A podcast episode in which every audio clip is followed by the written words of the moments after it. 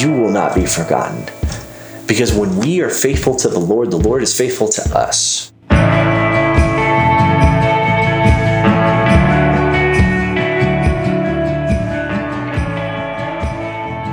Welcome in. My name is Wesley Humes. I am one of your co hosts here at the Conifer Community Church podcast, and I just want to welcome and thank you. Also, if you hear another voice chime in, that's our producer, Jesse Watts. He is an awesome guy, and he's our main producer for this program.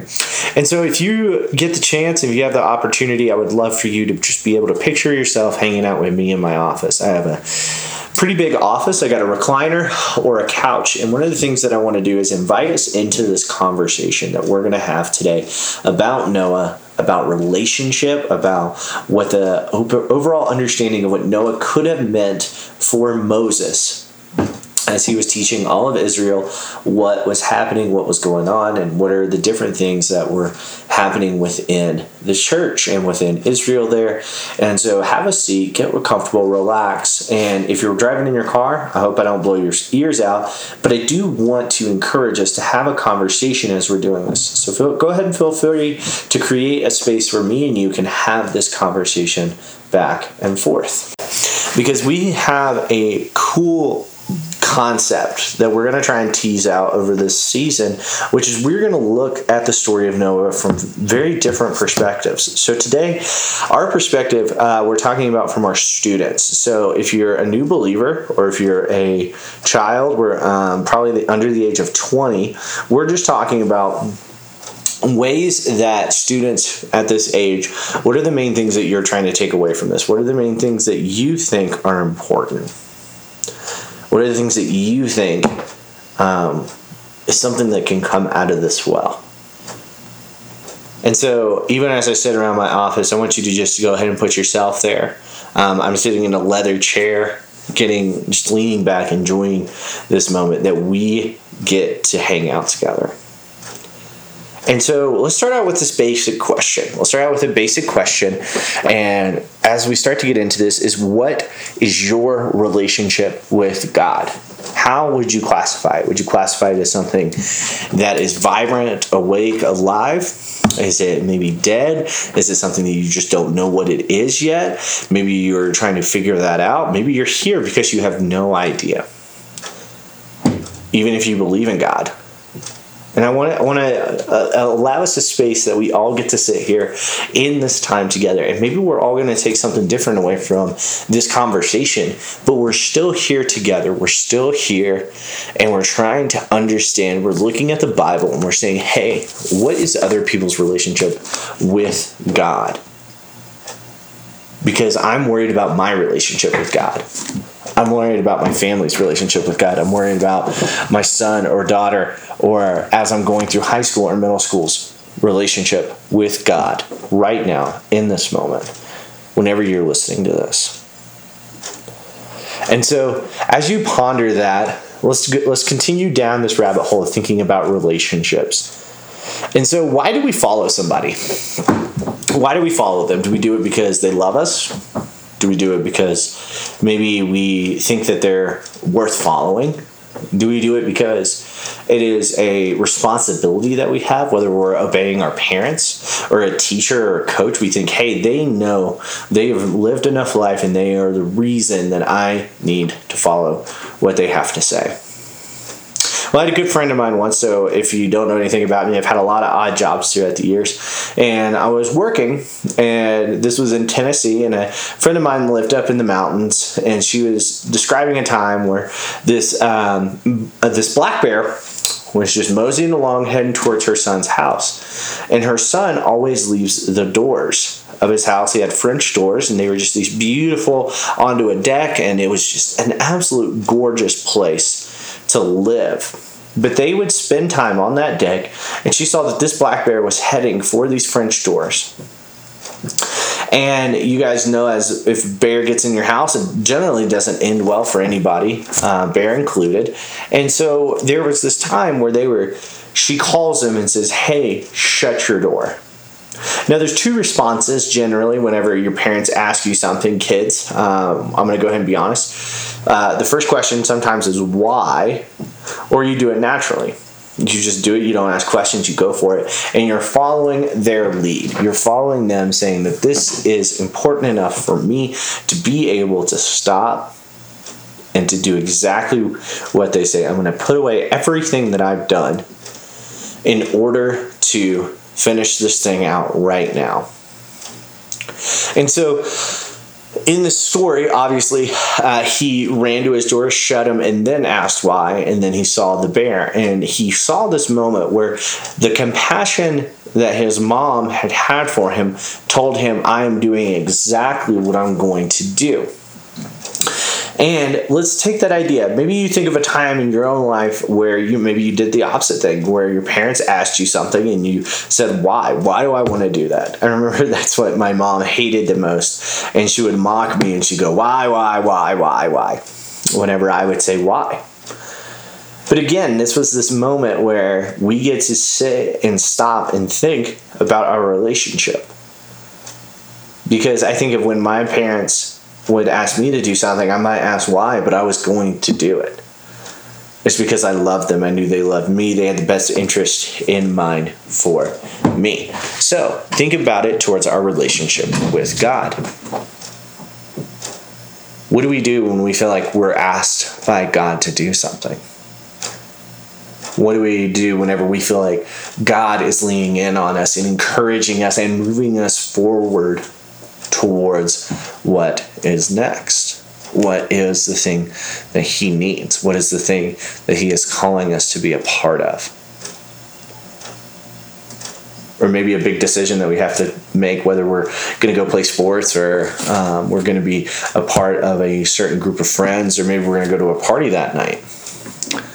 There's a lot of different reasons why we are posed with this question. But why do we follow that person? Again, it's the following aspect of us following what that loved one tells us to do. Even as your dog, if you have a dog at home, uh, a lot of the times you train the dog with food and affection in order to get that dog to do what you want to do. And to say that our relationship with God is like a dog and an owner is not a good representation of the Lord. So that's not what I'm saying.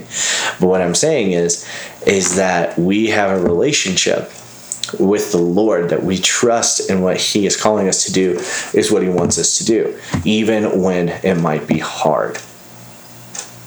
And that's where we get to step forward with Noah. That's where we get to step in with Noah and look at how Israel also learned from what Noah was going through. Israel got to see what Noah was going through, got to hear from Moses what exactly he was going through. And so, as we go into the scriptures, let's go ahead and if you haven't read Genesis 6 yet, please do that. Um, go through, read Genesis 6 because we're focusing again on this relationship between Noah and God and what that means for us and what we can take from this.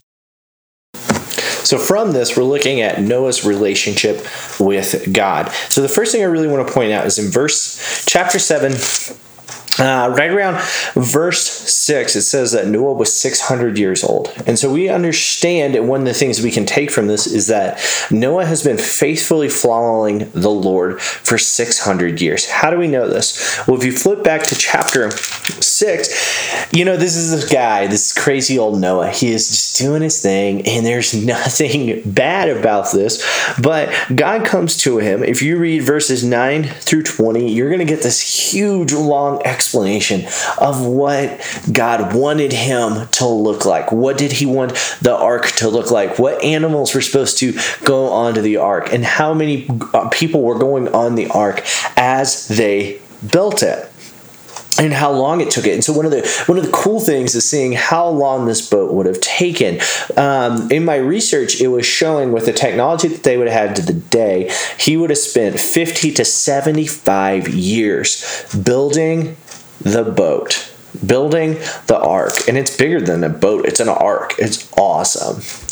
But isn't this a moment where we can look at it and say man what was going on here? Why is this important that we know uh, that these different things were 50 cubits high and 600 cubits long or 300 cubits long? Sorry 50 cubits high and 30 cubits wide, 50 cubits wide and 30 cubits high.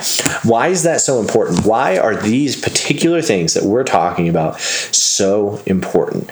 It's because we're looking at the details. It was inside of those details that we see that Noah was able to build the ark. So he spent 600 years of looking forward to what God had for him. And then through that, we see that he was constantly looking, pouring, worshiping, teaching his children. He was seen in verse 5, uh, or in chapter 5, as one of the only righteous men that were on the earth. And so God singled him out.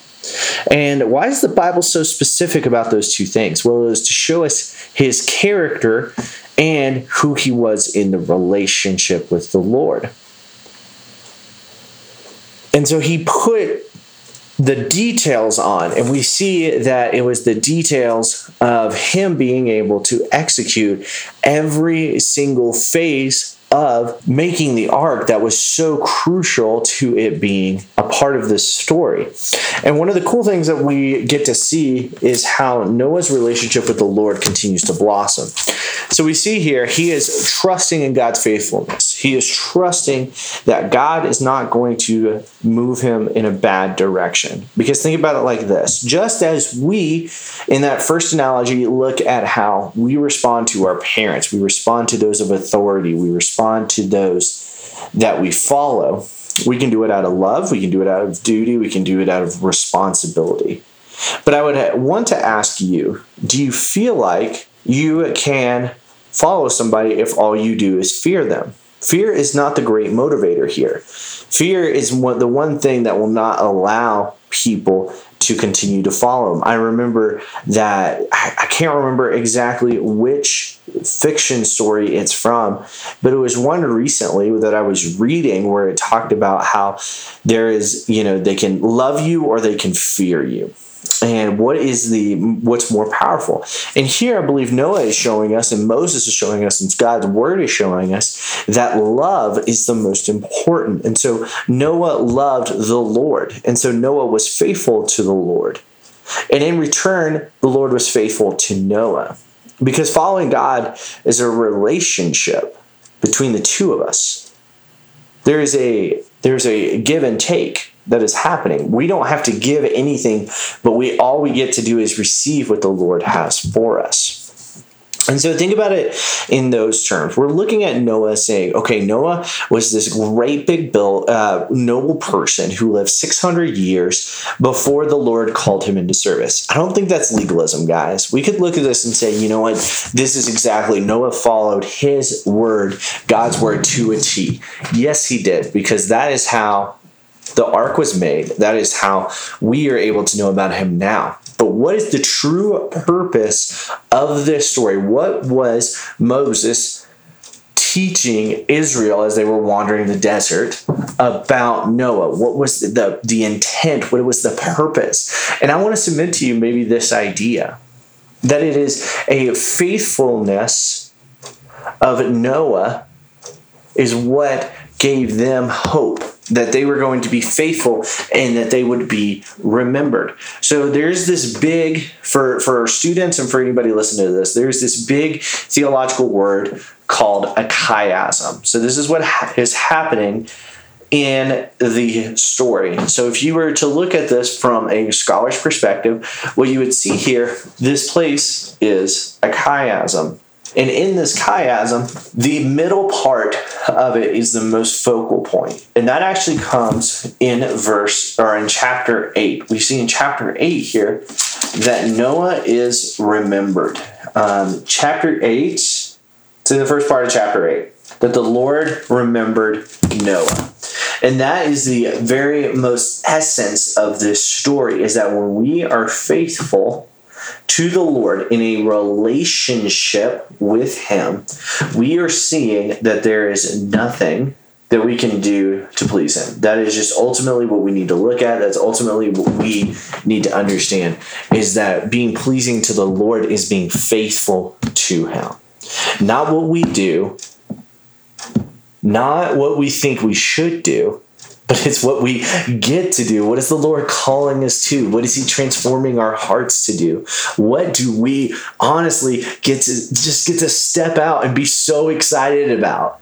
We get to step out, we get to be with people who need God so much, and they are searching, they're looking, and we get to go to them.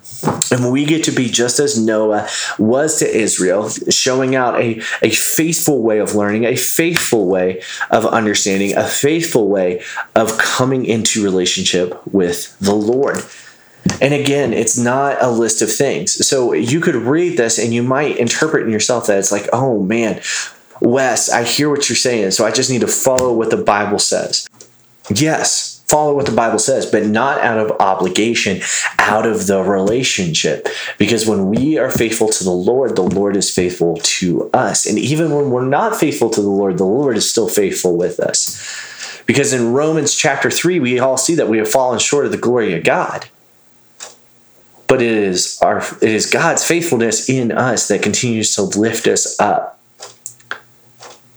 And let's let's talk about legalism. What if we said this was uh, them? What if you did look at this and see legalism, where you're like, "Hey, this is a set of rules we need to follow," and that's exactly what the Bible is saying. I'm submitting to you that I think there's a different way we can look at this, because a definition of legalism is saying that this is a set of rules and that we have to follow them to a T. Well, let's go down that track. What if Moses would have messed up one thing because he's human, right? He is human. He is there. He is human. He's he is bound to mess up. What if he would have messed up something on the ark? The whole ark would have flooded and it would have sank. And we wouldn't have this story. However, he was faithful to the Lord. It was his relationship why he did everything so well for 75 years. 2020 might seem like a long time for us right now. But I'm sure it's not the same level of aggressiveness that Noah felt. Because think about it this way he was that crazy old man that kept working on the ark. He was the crazy old man that kept coming and being present with the Lord every single day, putting hammer to nail. And so we have to stop and say, no, Noah did not do this out of legalism as a part of what he thought he had to do. He had faith in the Lord, he had love for the Lord, he had a relationship with the Lord that inspired him in such a way that it led him to the understanding that it is a relationship and that he was remembered by the Lord. Chapter 8, he was remembered by the Lord. Now, Israel, now we're going to take a step back again. We're looking at Noah through the eyes of Moses, and we get to see here that Israel will not be forgotten. And this is something that you can think about that you will not be forgotten. Because when we are faithful to the Lord, the Lord is faithful to us and He remembers us. The Lord that has created everything around you, that has given the minds and the powers for the purple people around you to create the car that you're driving in, or the AirPods that you're listening to, or the headphones that you're listening to this on. All of that creativity came from the Lord.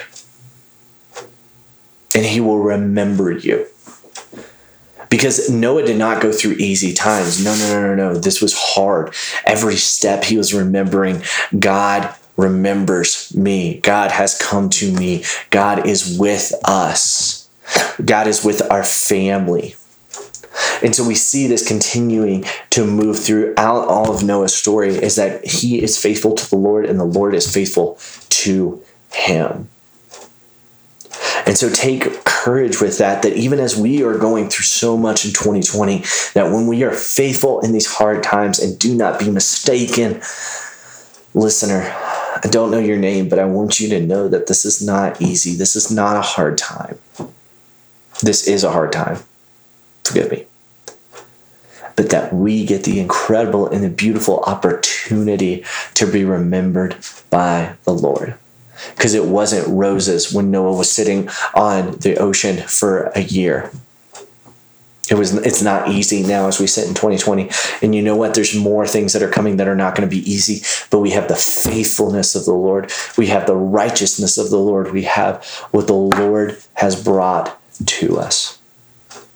And so that is what I want to encourage you with today is that through Noah's story, we have learned that when we are faithful to the Lord, the Lord is faithful to us and we get this opportunity to have this conversation. And students out there, remember when the Lord, when we are faithful to the Lord, the Lord is faithful to us. And it's not out of legalism, it is out of a relationship. It's because we love the Lord so much that we are going to follow what he wants us to do. That's what we see in this story of Noah here. That's what we see as we continue to work through the other covenants in the future seasons to come. I want to say thank you. Thanks for listening to me for the last 21 minutes or so. I'm very honored to be able to sit here and talk to you today about Noah's journey. And I'm excited for what is to come next. So, drive safely, and we'll talk soon.